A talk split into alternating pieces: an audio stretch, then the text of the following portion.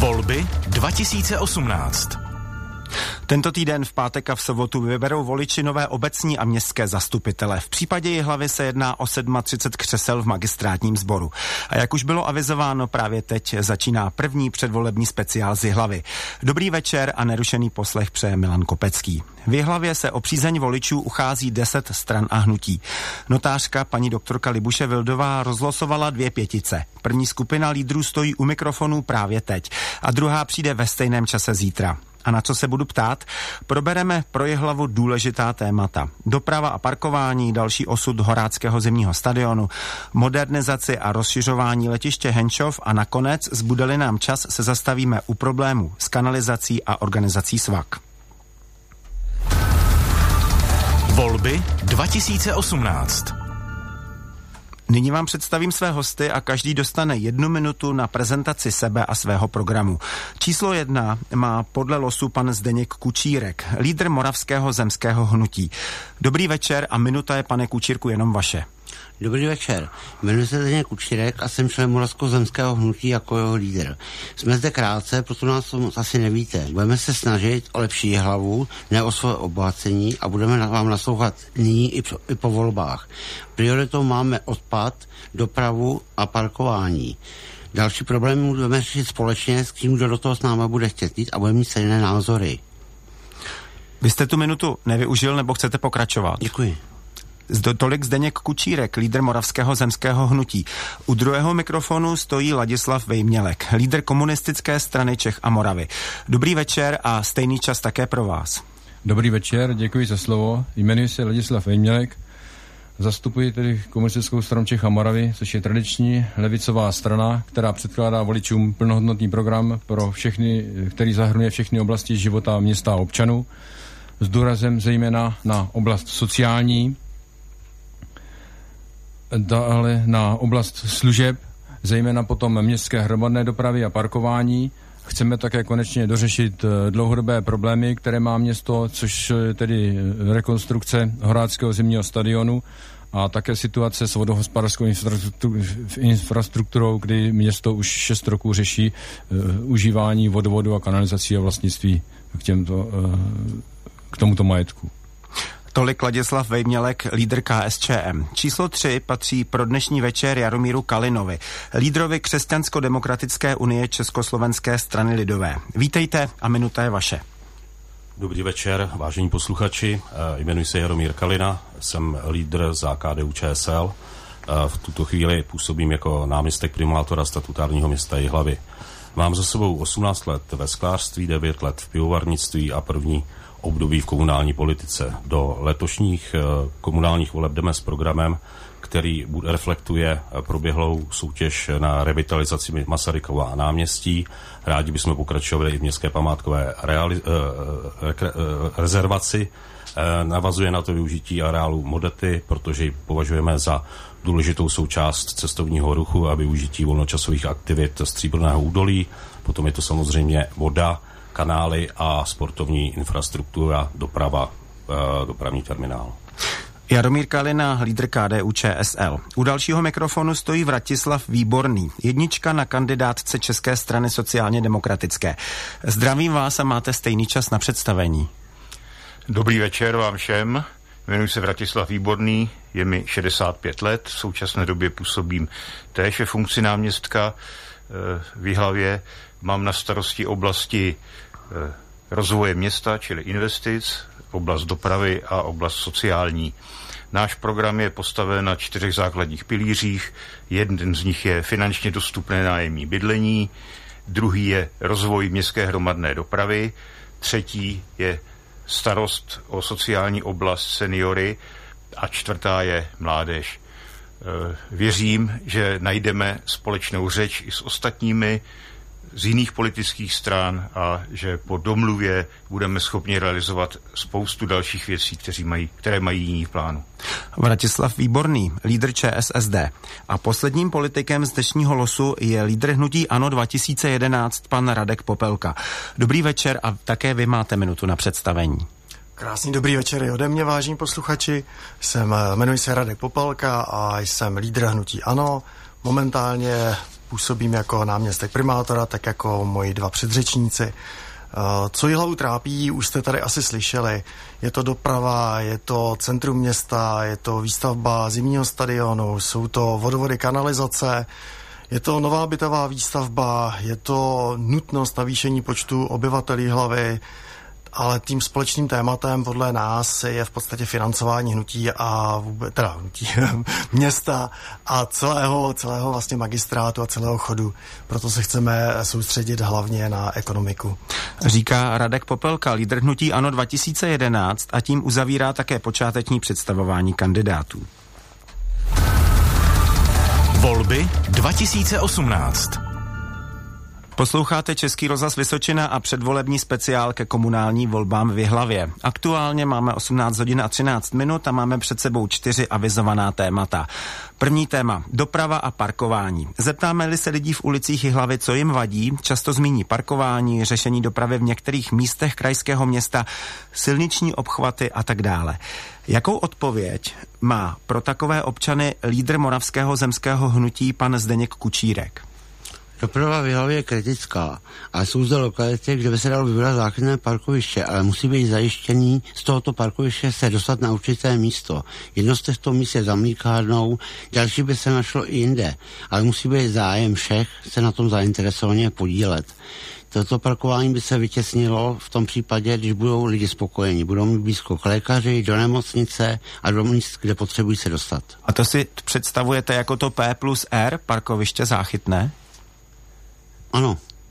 A vy máte ještě v programu levnější doprava, jak tomu máme rozumět? Levnější dopravu pro občany, kteří bydlí v Jihlavě, ne zdarma, protože na to by město asi tolik peněz nemělo, ale zdá se nám přehnaně drahá doprava městská v Jihlavě. Parkování v Jihlavě dosud e, chybí, podotýkám, buduje se záchytné parkoviště s napojením na M H D, tak jak ho známe z velkých měst. Je to řešení pro hnutí ANO, pane Popelko, pro ty lidi třeba ku příkladu, kteří přijíždějí do Jihlavy za prací? Určitě je to jedno z možných řešení, protože uh, Jihlava je staré historické město a do ulic se prostě víc aut nevejde. Takže je rozhodně jedno z řešení vybudovat záchytné parkoviště na kraji města, dostat návštěvníky vlastně do M H D, do dostupné M H D a pomocí ní dopravit na místo, kam potřebují. A kolik by to celé pro toho návštěvníka mělo stát peněz? Tak tady vstupujeme v podstatě ještě do problematiky společně s krajským úřadem, kde vzniká koncepce integrované dopravy Vysočiny, takže v podstatě, když někdo využije hromadnou dopravu již od svého startu, tak může jet na jednu jízdenku až do práce nebo do úřadu či do školy do Jihlavy. Pokud by přijel autem a nechalo na záchytném parkovišti, tak by měl být motivován, aby prostě do toho trolejbusu přestoupil. Jaký recept na řešení dopravy a parkování mají komunisté, pane Vejmělku? Ano, my rovněž máme v programu budování záchytných parkovišť, které můžou řešit tu dopravní situaci složitou. V Jihlavě je to společné pro všechny města nebo i větší obce. Čili vybudovat záchytná parkoviště z těch čtyřech hlavních směrů, to znamená od Humpolce, od Znojma, od Pelřimo, tam se teda by mělo už teď začít budovat, potom ještě tady od Brna, že, z té šest set dva, kde teda by měly být ty záchytné parkoviště, která by obsloužila městská hromadná doprava, aby ti občané nemuseli jezdit do toho města a ne, vzájemně se tady nepletli, a samozřejmě máme, proto to děláme, nebo chceme tak udělat, aby to město, nebo respektive aby občané, kteří bydlí v Jihlavě, měli možnost parkování, protože to teď je pro ně hodně problematické, ať už tedy odpoledne přijedou z práce, nemají se kam třeba postavit, anebo je takhle třeba během víkendu a podobně. Čili tohle tím způsobem to určitě řešit. Dáme prostor také Jaromíru Kalinovi z K D U Č S L. Vaše řešení dopravy a parkování, o kterém si myslíte, že je pro obyvatele Jihlavy a také pro ty, kteří sem přijíždějí, ideální? Tak určitě si musíme uvědomit, že jsme krajská metropole, do které dojíždí spoustu lidí za prací, ať už do firem, anebo do úřadu. Takže přednostním cílem je skutečně spustit funkční integrovaný systém dopravy. My jsme se k tomuto přihlásili. Jsme poslední kraj, který nemá ještě zavedený tento systém. Takže to je první záležitost. Je to kombinace s městskou hromadnou dopravou a to je samozřejmě pro ty návštěvníky Jihlavy. Co se týče obyvatel Jihlavy, tak pak je to celý systém opatření. My víme, že v tuto chvíli máme zhruba dvacet tři tisíc bytových jednotek, počítám do toho bytové jednotky a domy, takže ke každému nemáme určitě v tuto chvíli parkoviště, ale systém rozšíření rezidenčních zón, komunikace s novými investory, kteří budují bytové jednotky a k tomu parkoviště, pak informační systém, který bude informovat návštěvníky Jihlavy o tom, kde jsou možná a volná pracovní místa. Je to celý komplex věcí, které dnes už vlastně probíhají, patří do toho samozřejmě i ta chytná parkoviště. Ještě mám na vás jednu otázku. Jak chcete přinutit ti, ty dojíždějící do Jihlavy skutečně parkovat na těch periferiích a jezdit tím městským autobusem? Tak pokud přijedou autem, tak budou mít možnost využít toto parkoviště, ale naším cílem společným v kraji je dostat lidi do hromadné dopravy. A tam je motivace dostupnost této dopravy a samozřejmě finanční uh, hledisko. Takže tyhle ty dvě uh, kombinace těchto dvou věcí může udělat atraktivní pro ty dojíždějící uh, městskou hromadnou dopravu, veřejnou dopravu Vysočiny. Děkuji vám. Vratislav Výborný z ČSSD uvedl financování oprav silnic jako jeden z největších problémů Jihlavy. Jaké řešení máte připravené do příštího volebního období? Uspějete-li ve volbách, co se týče oprav silnic, chodníků a tak dále? Tak samozřejmě ta infrastruktura dopravní je velmi zanedbaná. Za dobu od vlastně revoluce se nikdy nepodařilo naplnit městský rozpočet tak, aby ten vnitřní dluh byl napraven. Takže je to otázka přesvědčit koaliční strany při tvorbě rozpočtu, dát víc peněz, případně kdyby se povedlo to, co se povedlo kraji, získat peníze na opravu komunikací od státu, že oni dostávají stovky milionů a my ne, tak by to bylo dobré. Je to skutečně otázka peněz a pak můžeme stavět nové chodníky, které občané potřebují, a můžeme opravovat stávající chodníky. K vám mám ještě jednu otázku. Vy jste v tom předvolebním vysílání říkal takovéto trumpovské heslo Jihlava first. Ano. Jak jste to myslel v souvislosti s parkováním? Ano, předpokládám, že občané Jihlavy, ti, kteří jsou tady řádně přihlášeni k trvalému pobytu a mají auto psané na sebe, protože tam jsou nutné podmínky, by měli mít možnost parkovat po městě všude, kde zkrátka potřebují, vyjíma samozřejmě vyhrazená parkoviště a, a těm placená. Příchozím byste to spoplatnil. A těm příchozím bych to spoplatnil a tím bych je, nechci říct nutil, ale motivoval k tomu, aby se zamysleli, jestli se nepřistěhují do Jihlavy, aby tuto Aha. výhodu měli. A no, to třeba, že tady utratí peníze, že tady... Většinou neutratí. Neutratí peníze. Protože tito lidé, kteří přijedou, tak eh, není z nich daňový výnos, který je třináct tisíc sedm set korun na jednoho občana. Ale zase, mají zase, zase, tady, zase tady jí, nakoupí si a tak dále. No, když přijedou do práce, tak... Ano, možná jedí, to, to je jedna věc, ale druhá věc, neplatí odpady, ten přínos tak velký není. Čili snahou bude, abychom nabídli bydlení takové, aby ti lidé se sem stěhovali. Děkuji vám. Ještě jedna anketní otázka pro vás, pro všechny, a půjdeme postupně od jedničky až do pětky. V některých předvolebních materiálech jiných politických subjektů se objevilo, že by měla být městská hromadná doprava v Jihlavě zcela zdarma. Mě by zajímalo, co si o tom myslíte právě vy, pánové. A jestli můžeme postupně jenom stručné odpovědi. Pan Kučírek. Zásadně nesouhlasím, protože byly velké náklady a muselo by se šetřit na jiných místech. Radši zlevnit. Pan Vejmělek. No, pokud by na tom byla většinová shoda a podařilo by se, jak je, je to otázka peněz, jak teď říkal inženýr Výborný třeba o těch silnicích, a podařilo by se naplnit rozpočet tak, abychom pokryli ty další náklady, které, nebo tu ztrátu dopravního podniku, tak možná někdy ano. Pan Kalina. Ne, uh... Město Jihlava má v tuto chvíli sto až sto padesát milionů kapitálového rozpočtu ročně. Tato sranda by nás stála osmdesát tři milionů dokrytí ztráty městské hromadné dopravy, dopravnímu podniku, zhruba padesát milionů, co utrží dopravní podnik, a pak V D V nás bude stát až možná osm milionů. Tím pádem pozbýváme veškeré peníze na ostatní investice. Pan Výborný. Určitě ne. My jsme byli pro ten bezplatný od, od sedmdesáti, šedesáti pěti let, eh, uvažujeme o možnosti snížení nebo eh, zlevnění pro děti, ale jinak ještě doplním kolegu Kalinu. V současné době máme docela moderní vozový park trolejbusů a autobusů, ale ten se neodepisuje, protože jsme je pořídili z dotací. Takže za pár let nás čeká velká investice a na to si musíme někde našetřit. A poslední, pan Popelka. Rozhodně ne. My zastáváme myšlenku, že nejdražší věci jsou zadarmo a skutečně M H D potřebuje peníze, potřebuje tržby od svých zákazníků a je tady taková určitá motivace, ty lidi, když si zaplatí, tak budou i dohlížet na to, aby to M H D bylo čisté, jezdilo včas a dělali nám takovou tu kontrolu. Volby dva tisíce osmnáct. Tady je Český rozhlas Vysočina a předvolební speciál z Jihlavy. Krátký pohled do volebních statistik. Nejstarší kandidátkou do jihlavského zastupitelstva je paní Finková, které je devadesát jedna let. Nejmladší jsou tři osmnáctiletí. Studentka paní Kremláčková, student s zaměřením na právo pan Hána a student recitátor pan Ryška. Zpátky ale k otázkám pro pětici lídrů. Další téma Horácký zimní stadion. Tento legendární hokejový stánek není v dobrém technickém stavu. Aktuálně se řeší oprava střechy.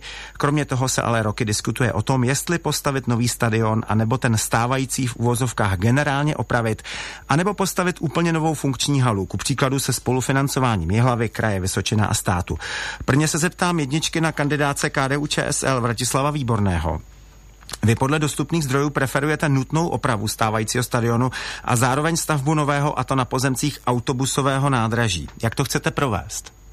Tak vzhledem k tomu, že jsem se s majitelem autobusového nádraží, panem Kratochvílem, o tom bavil a získal jsem jeho slib, že je ochoten jednat o prodeji, tak je to docela zajímavá lokalita, která by mohla dát šanci do budoucna vybudovat něco opravdu pěkného v centru a měli bychom na to čas, protože Horácký zimní stadion stávající stejně musíme opravit a nedokážu si představit, že bychom Duklu na dva roky někam poslali pryč. A, a kam přemístíte autobusové nádraží? No, autobusové nádraží je pláno, kdo, plánováno do, k dopravnímu terminálu u městského nádraží. Je to součást toho terminálu a myslím si, že to může bohatě nahradit. Zeptám se také Ladislava Vejmělka z K S Č M. Vy máte alespoň z dostupných zdrojů v programu velkou rekonstrukci stadionu. Znamená to na stávajícím místě s využitím třeba dotačních peněz nebo jak? Ano, určitě bychom opravovali Horácký zimní stadion. Už by nestačila tedy generální oprava, protože si myslím, že ty, ty prostě za tu dobu, za kterou stojí, už se prostě změnily ty podmínky, požadavky a podobně, či už by to chtělo rekonstrukci Horáckého zimního stadionu. A rekonstruoval bychom samozřejmě ten stávající Horácký zimní stadion. A jak to udělat s Duklou po dobu té rekonstrukce? No, toť otázka, ale... Přestěhovat do Havlíčkova Brodu třeba. No, možná by to bylo řešení. A ta nová hala, ta se vám e, ve vašem programu neobjevuje? Nová hala se nám v našem programu neobjevuje a já jako zemědělec mám s tím problémy, pokud by měla stát zase na zemědělské půdě.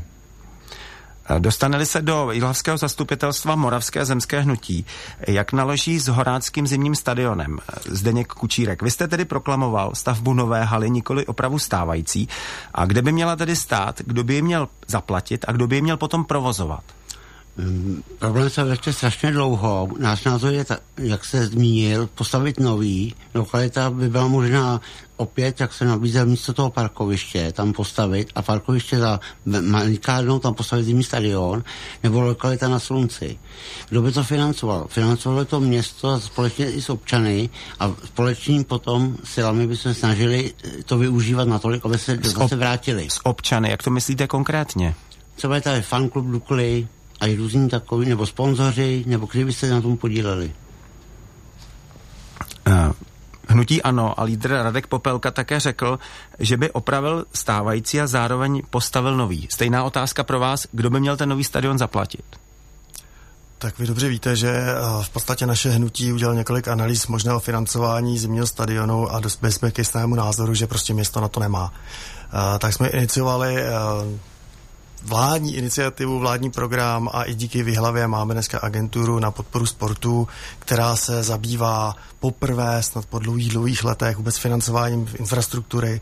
Takže ten model třetina stát, třetina město, třetina kraj se nám líbí a jeví jako nej, nejvhodnější a jediný možný. A ten provozovatel té možné haly? Za mě je krajský úřad, protože pokud to má být krajská aréna skutečně tak, jak si zaslouží Vysočina, tak by měla být pod křídly krajského úřadu a kraje. A byla by to hala pro Duklu a zároveň pro pořádání, ku příkladu koncertů a tak dále. Přesně tak. Poslední neoslovený s tímto tématem, Jaromír Kalina, lídr K D U Č S L. Máte slovo ke stadionu. Já bych na začátek chtěl uklidnit posluchače, že jsem skutečně lídrem za K D U Č S L, pan Vratislav Výborný je lídrem za Č S S D. Tak pardon. K té otázce. My jsme už do toho území, kde stojí Horácký zimní stadion, investovali zhruba sto osmdesát milionů do malého zimáčku. My preferujeme tuto chvíli jedinou možnou variantu, a to je postupná rekonstrukce, ale chceme znát a mít definovány jednotlivé etapy, aby jsme věděli už na začátku, jak bude po rekonstrukci třeba po pěti etapách ten zimní stadion vypadat. Co se týče nové multifunkční haly, tak v tom jsme transparentní a říkáme, že pokud má někdy vzniknout, tak město nemůže být investorem, může dát tedy jednu třetinu, na to skutečně má, ale nemůže být také provozovatelem. Máme zkušenosti i z jiných hal, z jiných míst, například Liberec, Chomutov, Karlovy Vary. V Liberci to trvalo deset let, než se dostali na černá čísla. A ještě jedna otázka. Jak k takovým krokům chcete hledat politickou shodu v zastupitelstvu? Tak především si myslím, že to musí být ideová shoda, shoda na návrhu e, řešení, a pokud se shodneme na logickém a dostupném řešení, tak pak nastupuje to vyjednávání a ta politická shoda. Volby dva tisíce osmnáct. Aktuální čas osmnáct hodin a dvacet devět minut. Na Českém rozhlase Vysočina stále vysíláme volební diskuzi z Jihlavy. Z pěticí lídrů se dostáváme k třetímu tématu, totiž k letišti. V Jihlavě se uvažuje o modernizaci letiště Henčov, o stavbě betonové vzletové dráhy a město dokonce dostalo od kraje Vysočina příslib finanční spoluúčasti v řádu desítek milionů. Aktuálně statutární město Jihlava získalo pozemky pod letiště od státu, respektive za ně zaplatilo asi čtyřicet milionů korun. Radek Popelka, hnutí ANO. Potřebuje Jihlava modernizované letiště s pevnou dráhou? Tak pokud chce být Jihlava skutečně moderním krajským městem, tak to letiště je součástí takovéto aglomerace. Určitě by našlo své využití. Víte, že v Jihlavě se montují uh, letadla, stále jsme prostě ten fenomén na mapě Evropy, možná i světa, a ty letadla je potřeba někde zalítávat. Tato dráha by k tomu určitě mohla sloužit. Druhým možným využitím takovéhoto modernizovaného letiště je v podstatě jakási tankovací stanice pro uh, malá letadla, které kříží Evropu dneska den co den. Kdo by to letiště měl zaplatit, tu modernizaci? My jako město jsme v tuto chvíli zaplatili pozemky, tím jsme v podstatě splnili svoji část investice, část investice přislíbil krajský úřad a zbytek už je na soukromém sektoru. Zeptám se také Jaromíra Kaliny z K D U Č S L. V souvislosti s letištěm se diskutuje také o tom, kdo by měl zmodernizovaný terminál, pokud tedy k tomu dojde provozovat. Aeroklub místní je sdružení v podstatě dobrovolníků. Kdo by to podle vás měl být? Tak je potřeba uh, asi uh, trošičku se vrátit do historie. V roce dva tisíce sedm stat, uh, zastupitelstvo statutárního města poprvé zažádalo ministerstvo obrany o to, aby jim převedlo pozemky uh, pod letištěm. Nakonec to dopadlo tak, že nám byla převedena část pozemků, část aeroklubu, část státním lesům a část zůstala státním pozemkovému úřadu. Jak tady bylo zmíněno, my jsme museli zaplatit cenu třicet devět milionů korun a ještě jsme museli směnit jedna ku jedna celá tři další pozemky. Takže my jsme skutečně v tuto chvíli zachránili stávající provoz letiště, jsme majitele pozemku. V tuto chvíli, pokud tam má vzniknout ta zpevněná dráha, tak ten projekt počítá, že ve třech etapách se bude investovat až dvě stě padesát milionů korun. Jenom ta e, samotná dráha je dneska zhruba sedmdesát milionů korun. Kraj přislíbil třicet milionů korun. Na ten zbytek by se měli podle mě složit ti, kteří tam skutečně chtějí e, vyrábět letadla, tyhle ty letadla tam. To znamená společnost Jihlavan? Čili ano, in, investoři, kteří ch, chtějí využít vlastně to letiště na, v tuhle chvíli pro jeho provoz. A zpátky k mé otázce, kdo by měl být provozovatelem takového letiště, protože město, máte to spočítané, vydělá si to letiště samo na sebe? My jsme komunikovali dlouhodobě se všemi aktéry, aktéry, kteří se pohybují na tom letišti, pak jsme to přerušili právě z důvodu toho, že jsme věděli, že k těm pozemkům se dostaneme až s časovým odstupem. Město je majitelem těch pozemků, takže město by mělo určit pravidla a najít ve výběrovém řízení provozovatele. Vratislav Výborný, ČSSD, podobná otázka. Jenom zacituji vašeho stranického kolegu, současného primátora, pana Rudolfa Chloupka. Citovala ho několik médií v souvislosti s letištěm. Bylo to v souvislosti s provozovatelem a také dotacemi na provoz, které by město podle něj dávat nemělo. Jinými slovy, je to podle vás schopné letiště, samozřejmě po těch všech plánovaných stavbách, si na sebe vydělat? Tak takovou hlubokou analýzu jsme si nedělali. Každopádně si myslím, že ta pevná dráha jako prvek by tam měl být, ať se pak bude dít cokoliv, protože jestli to bude provozovat aeroklub a místo trávníku tam bude asfalt, tak to bude sloužit celoročně. A ten další rozvoj je závislý i na tom, jak dalece se podaří uskutečnit ty plány čínské strany, která by tady ráda investovala do výstavby právě v prostoru letiště nové výrobní haly. Takže to je ve hvězdách. V první řadě zpevněnou dráhu. A přinese i hlavě něco ten moment, že ministerstvo obrany ho chce prohlásit za záložní letiště pro potřebu armády? No, kdyby to udělalo, tak rozhodně to přinese. Pan Popelka chce reagovat. Jihlavské letiště je v této síti zařazeno. Děkuji.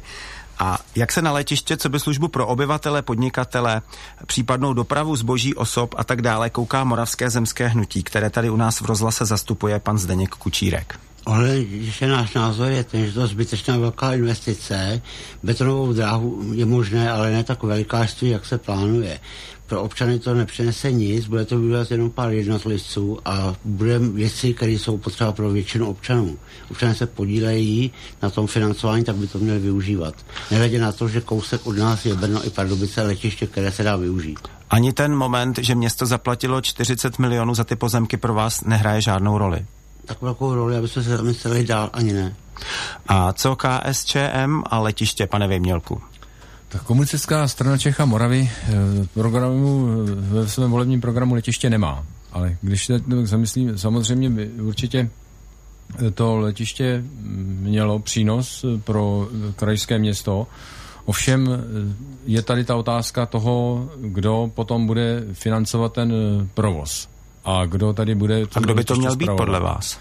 No rozhodně teda by to nemělo být město, protože to, no to prostě ani zatím nemá žádné struktury, které by to jaksi mohly provádět, čili by to měl být v nějakém výběrovém řízení prostě provozovatele vybrat a, a, to, a na tom by se měli samozřejmě podílet i to, co to letiště budou využívat, ty podnikatele, kteří, nebo ty podniky, které budou to letiště užívat. A kdo by měl podle vás zaplatit tu modernizaci? No, na to by se museli taky najít určitě jiné prostředky než město, protože, říkám, pro město to nemá tak zásadní význam, aby to mělo, mělo hradit ze svého rozpočtu. Volby dva tisíce osmnáct. A čeká nás poslední téma, kanalizace. Stručně nastíním, o co jde. Jihlava před lety, konkrétně na začátku roku dva tisíce třináct, vystoupila ze svazku obcí Svak. Nedostala ale zpět svůj majetek, kanalizační a vodovodní síť. Dodnes se o něj soudí, Bacovic v podstatě nemůže provádět opravy sítě, brzdí to rozvoj města. Znovu zopakuji, že se jedná o poměrně složité téma k vysvětlování v rozhlase, proto vás prosím o stručné a věcné odpovědi. Vede z této soudní pře, pane Kalino, nějaká cesta? Vidíte to pomyslné světlo na konci tunelu? Vy jste ostatně právě toto uvedl jako jedno z největších eh, témat předvolebních města Jihlavy. Tak je třeba říct, že jsme tady mluvili o různých investicích, ať už do letiště, do, eh, do dopravy, další, do, dopravy, do stadionu, do naší sportovní infrastruktury, ale my víme dobře, že jenom v opravách a rekonstrukcí stávající vodohospodářské infrastruktury v příštích osmi letech musíme vydat zhruba šest set osmdesát milionů korun. Pokud by v souladu se stanovami a v souladu s výsledky čtyřicáté sedmé valné hromady, té poslední před vystoupením Jihlavy z tohoto svazku, tak pokud by se dostalo toho, tomu, co tam bylo odsouhlaseno a co ve stanovách je, že do měsíce se vypořádá, respektive do tří měsíců se vypořádá veškerý majetek, tak bychom se o tomto tématu nebavili. Protože se to nestalo a jde to cestou správních a soudních rozhodnutí, tak jsme ztratili zhruba pět let. A z jakého důvodu to podle vás je tento stav? Tento stav je proto, že od obyvatel Jihlavy Vodárenská akciová společnost vybírá každoročně zhruba tři sta milionů korun. Statutární město Jihlava z toho nemá nic, svazek z toho má část. A nechce se vzdát toho příjmu. Ano. Pane Vejmělku, z K S Č M, jak, jaké prostředky v boji o tu kanalizaci máte připravené vy? My se domníváme, teda zejména já osobně se domnívám, že by to měla být otázka ustavení nějakých vyjednávacích týmů, dohadovacích, které by sestavilo město a Svaz vodovodů a kanalizací Jihlavsko a konečně by se ta situace měla vyřešit, protože jak je vidět, tak pokud se to bude řešit právní cestou, jak je u nás zvykem, tak je to na dlouhé lokte a těžko se asi jak si v tomto volebním období ještě bychom se asi dožili řešení tohoto problému. Samozřejmě bude tady asi námitky, že probíhaly jakési mediační řízení, které ovšem zase organizovali, řídili a zaštiťovali právníci. Taky podle toho to dopadlo až nakonec tím, že to mediační řízení skončilo, protože město hodně odstoupilo. To si myslím, že není dobře. A jaké řešení tedy nabízíte vy voličům? No, říkal jsem, že by se ustavily ty dohadovací týmy ze strany města, ze strany Svazu vodovodů a kanalizací Jihlavsko a dohodly by se už konečně ty dvě strany na tom e, řešení, jak se tady ten majetek předá. Nemyslím si, že teda e, to město e, o ten majetek přijde, nebo přišlo, protože ten majetek pořád je ve vlastnictví města, akorát e, Svaz vodovodů a kanalizací Jihlavsko s ním hospodaří. Jak vnímá problémy kolem jihlavské kanalizace a vodovodů Zdeněk Kučírek z Moravského zemského hnutí? Ohledně tohoto problému se těžko můžu vyjádřit, protože mám strašně málo informací, ale co mohu říct za sebe i za své mé kolegy, že se jedná příliš dlouho. Chtělo by to ustanovit, jak říkal můj předřečník, dvě komise, které se začnou zabývat a konečně už něco dělat, aby z toho občané měli nějaký zisk. A ty komise v tuto chvíli ještě neexistují? Podle mě asi těžko, ale existují, tak dělají strašně pomalu. A stávající vedení města podle vás proto dělá dostatečné kroky? Podle mého názoru ne. Jsou pomalí a nerozhodní. Máme tady tři náměstky, chcete reagovat, pánové? Pan Kalina. Tak já chci především říct, že usnesením zastupitelstva jsem byl tedy pověřen v tomto období, abych tuto záležitost za město řídil. Uh, já musím říct, že to, co nás združuje, je skutečně uh, odpor uh, svazku a jeho nechuť nám cokoliv uh, vydat a jakýkoliv se s námi domluvit. Já jenom neznalost uh, té problematiky je pro mě zarážící u těch, co chtějí uh, kandidovat do uh, komunálních uh, voleb, protože statutární město Jihlava na svém webu uveřejňuje veškeré in- dostupné informace pravidelně o uh, této problematice. A co se týče mediace, tak mediace je proces, který má svá pravidla, byl nařízen uh, u dvou soudních jednání a uh, ta, uh, to, to mediační uh, vlastně řízení, uh, na začátku jsme se domluvili na vyjednávacích týmech. Uh, takže má to svoje pravidla, není to tak, že my bychom si někoho vymysleli, někoho si vymyslel svazek. Každopádně my jsme se několikrát opakovaně setkali se svazkem, to jednání vedeme až do dneška. Pokaždé nám bylo něco slíbeno, třeba i vydání pozemků, teda vydání vodohospodářské infrastruktury, nikdy to nebylo naplněno. Pánové Kučírku a Vejmělku, chcete reagovat na pana Kalinu? Ne, já ne. No, já si myslím, že na vině toho současného stavu je to, jak město k tomu přistoupilo ze začátku. Pokud já jsem měl možnost mluvit s některými starosty, tak ty už jak začali se divit tomu chování města ještě předtím, než zastupitelstvo města Jihlavy rozhodlo o vystoupení ze Svazu vodovodů a kanalizací Jihlavsko. Pořád se to svádělo na to, že to je osobní animozita tehdy s vedením svazku, kde, s, hlavně zejména s předsedou předsednictva. Vedení svazku, jak víme, se změnilo posléze, ovšem situace je pořád stejná a ta stanovisko nebo to hodnocení těch starostů, které já osobně znám a kteří k tomu mají co říct, tak je pořád obdobné. Stejná otázka pro pana Výborného z Č S S D. Jak vy a kanalizace? Tak samozřejmě já jsem na straně kolegy Kaliny, myslím, že i všichni ve vedení města v tom sporu. Tady je situace taková, že ono se lehce řekne, že uděláme vyjednávací tým. My jsme strávili hodiny jednáním. Ale situace je teďka taková, že my požadujeme spravedlivě vydat nepřiměřené obohacení svazku na úkor města Jihlavy. A to jsou stovky milionů. A jestli si někdo představuje, že nějaký politik řekne, no tak se ta, tak si plásem, tak si co jsme si, to jsme si, tak nám dejte majetek. Takže vám nejde jenom ty, o ty fyzicky, ty, o ty, ty roury, ale jde vám i o peníze. Pochopitelně, protože občané Jihlavy platí vodné a stočné a ten zisk z toho jako nájem inkasuje svazek vodovodů a kanalizací. Když Jihlava měla nadpoloviční většinu majetku, čili měla inkasovat i z toho vodného stočného, aby mohla obnovovat vodovody a kanalizace. Ty nám chátrají, protože nám to svazek blokuje a podmínuje dohodu tím, že vlastně to bude nulové vyrovnání. No kdo si veme na tričko, že řekne tak jo, tady máte tři sta milionů a tak nedožije druhýho dne. Ještě mám jednu otázku na vás. Jakou roli v tom hrál dřívější předseda Svaku, pan starosta Vlach z Dobronína, a jakou roli v tom teď hraje pan starosta Fabeš z Telče, který de facto má v rukách tu páku? Tak já myslím, že oni, nebo teda oni, pan starosta Fabeš, který to převzal, je v obdobné situaci už teďka, protože jako volený funkcionář obecní taky by měl rozhodovat o stovkách milionů, jestli se jich zřekne, kde je veme, co prodá, co dodá. Čili bylo to dohnáno do takovéto situace, kdy musí rozhodnout soud, nikdo jiný. A tadyhle už opravdu jako začínáme vidět to světýlko na konci tunelu a, a není to protijedoucí vlak teda. Pan Kalina chce reagovat. Tři krátké poznámky. Za prvé, na začátku toho sporu svazek řekl, že nám vydá jenom majetek s právem hospodaření u majetku vloženém a majetku privatizovaném, což je miliarda pět set sedmdesát milionů. Tak na začátku váhal, jestli nám to prodá, anebo e, jakou formou vůbec se my k tomu majetku dostaneme, že na to bude chtít kompenzaci. To je první věc. Takže není pravda, že nám chtěli na začátku něco vydat. Druhá věc je, když jsme vystoupili ze svazku dobrovolného vodovodu a kanalizací, tak se rozdělovalo mezi členské obce nájemné, to je to, co slouží na tu rekonstrukci, osmdesát milionů korun. V loňském roce, když už Jihlava jako největší člen vystoupil, tak si svazek rozděloval sto třicet pět milionů korun. Jsou to peníze jihlavských občanů a je to také proto, aby se udržela vysoká cena vodného a stočného.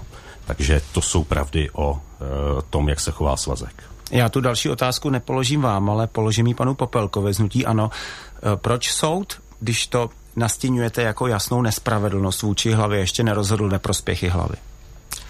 Tak on už v řadě věcí rozhodl. Jenže jakmile padne nějaké rozhodnutí, které je nakloněné Jihlavě, tak se okamžitě svazek odvolá. E, někdy v podstatě používá i právní fauly a auty, protože jede mimo zákon. A ty zase možnosti můžete napadnout u soudu? Samozřejmě soudy potom rozhodují o tomto odvolání a běží to takhle dál. Já jenom, jestli můžu mírně reagovat na ty ano. možné dohody, tak já jako čerstvý zastupitel v roce dva tisíce čtrnáct jsem se chtěl zúčastnit valné hromady svazku, podal jsem si oficiálně žádost, ústy tajemníka a mi byla jako přislíbená, byl jsem pozván, sedl jsem si na, do místnosti, kde se konala valná hromada mezi novináře, prostě do poslední řady, a přišli za mnou čelní představitelé svazku, pan Fabeš a pan Plavec, a řekli mi, že by bylo dobré, kdybych tu místnost opustil, aby jsem předešel nějakému nucenému vyvádění.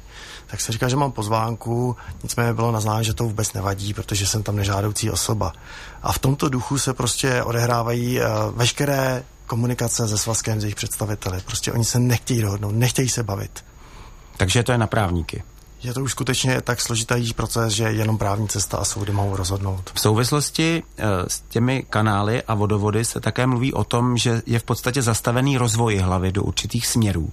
Do kterých směrů? Takřka do všech, protože e, pan předseda svazku, pan Fabeš, nám na jedné takovéto schůzce řekl, že dokud nepřistoupí hlava na nulovou variantu, tím pádem, že se vzdá veškerých peněz a veškerých finančních nároků, takže budou účinně blokovat veškeré stavby, které se budou týkat vodárenské infrastruktury, a to se tak děje. Ale pan Fabeš tu není, abychom ho nechali reagovat. Já jsem se ptal na ty oblasti v Jihlavě konkrétně, kterých se to týká. Konkrétně jsme potřebovali, nebo chtěli jsme postavit nový vodojem, protože Jihlava už má problém s tlakem vody, nebylo nám umožněno, nemůžeme se připojit. Potřebovali jsme skoloudovat kanalizaci ve Zborné, samozřejmě svazek okamžitě protestuje, neumožňuje nám napojit se vlastně na naše vlastní trubky. A to je případ od případu vždycky stejné. Jak vidí ten rozvoj hlavy v souvislosti s kanalizací pan Vejmělek z KSČM? No samozřejmě rozvoj je problematický, protože pokud jaksi není dostupná ta vodohospodářská infrastruktura, ke které se tedy může další stavby připojit, tak to je samozřejmě. A jsou to průmyslové zóny, nebo jsou to zóny pro stavbu rodinných domů či bytových domů? No, nevím, jestli průmyslové zóny, ale určitě by to, mě, určitě to jsou ty místa, které jsou určená pro bytovou výstavbu v okolí, na okolích města. Pan Popelka kýve hlavou, že průmyslové zóny ano. Já bych jenom připomněl situaci, kdy Motorpal si potřeboval vybudovat vlastní takovou tlakovou kanalizaci a svazek odmítl vlastně mu poskytnout veškerou součinnost.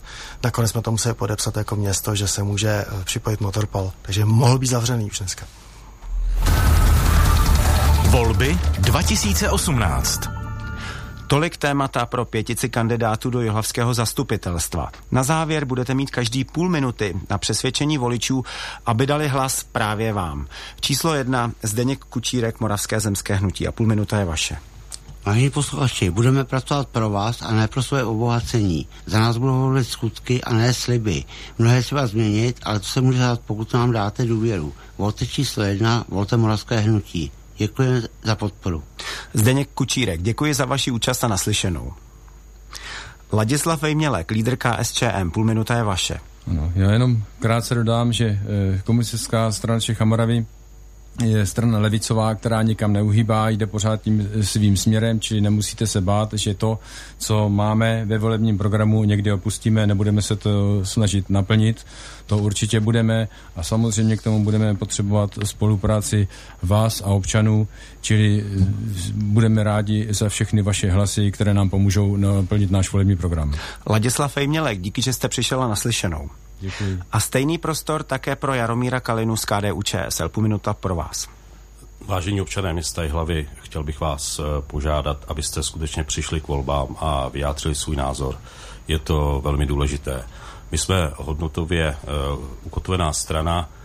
Uh, do letošních komunálních voleb uh, dáváme prostor uh, novým uh, a mladým kandidátům a zvládáme ten proces postupného předávání z našich zkušeností a nabízíme skutečně kvalitní tým. Pokud chcete splnit, plnit svoje sny, tak s týmem zkušených lidí, protože jenom s vámi jsme Jihlava. Jaromír Kalina, díky také vám, že jste přišel. Děkuji. Číslo čtyři má Vratislav Výborný z Č S S D. Vážení posluchači, určitě víte, že Č S S D je stranou politickou stabilní, působící jak v celostátní politice, kde se nám tolik nedaří, tak i v komunální. Nestydíme se za to, co se nám podařilo v minulých letech v Jihlavě předvést, udělat, postavit a pečovat o starší lidi. Byl bych rád, kdyby se nám dali důvěru a jenom takovou malou radu. Pokud nás, nám chcete pomoci, tak škrtejte celou kandidátku číslo tři. Vratislav Výborný, díky za účast a naslyšenou. A číslo pět má Radek Popelka, hnutí ANO. Já bych chtěl veškeré posluchače pozvat k volbám, protože je důležité se této zodpovědnosti zhostit. Hnutí ANO nabízí manažerský přístup k řízení města. Já jsem dneska viděl na svých cestách krásný billboard. Města nepotřebují aktivisty a populisty, ale manažery. A to hnutí ANO nabízí, takže přijďte k volbám a prosím o váš hlas. Radek Popelka, děkuji také vám a naslyšenou. Zítra nás ve stejném čase, tedy po osmnácté hodině, čeká druhá pětice lídrů. Pozval jsem zástupce hnutí Žijeme Jihlavou, Svobodných a realistů pro Jihlavu, hnutí Svoboda a přímá demokracie, Občanské demokratické strany a hnutí Fórum Jihlava. Příjemný večer vám od mikrofonu přeje Milan Kopecký.